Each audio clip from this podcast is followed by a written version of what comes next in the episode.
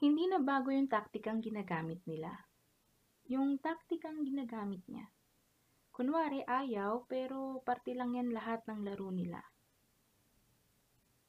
May isang dilubyo na namang nagbabadyang maminsala ang tanong, hahayaan mo lang ba? Sa kalunos-lunos na kalagayan ng ating bansa ngayon, pahihintulutan mo bang isang tulad niya ang mamuno na naman sa atin? Sana huwag mo siyang hayaang magwagi. Huwag na rin nating pahintulutang makaupo yung mga politikong puro salita, paawa, pero wala namang kredibilidad at kakayahan. Huwag na nating iluklok yung mga puro pambabalimbing, yung mga hindi kayang panindigan at panagutan yung pagkakamalit pagkukulang nila. Yung puro pangako at kasinungalingan lang ang alam na itugon sa pangailangan ng bayan. Yung mga wala namang ginawa't ginagawa.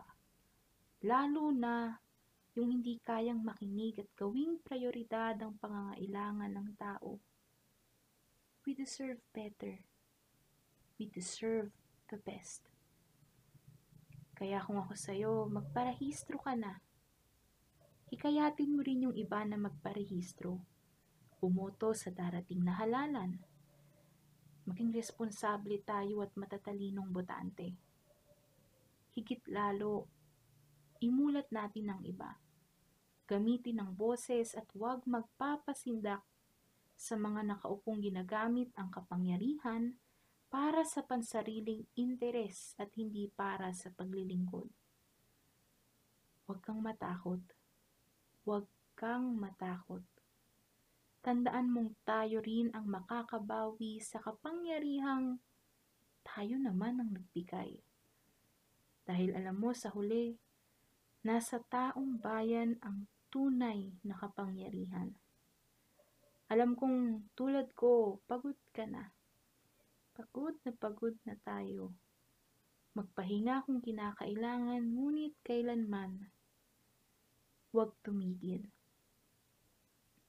Kasi, kung hahayaan nating malamon tayo ng pagod at takot, sino pang ibang maaasahan nating lumaban para sa atin? para sa mga hindi kayang ipagtanggol ang sarili at para sa mga henerasyong darating. Alam mo, tayo lang din. Tayo lang. At tayo rin lang ang makakapagpabangong muli sa bansang walang habas nilang pinipilayan, pinapatay, at nilulugmok sa kahirapan.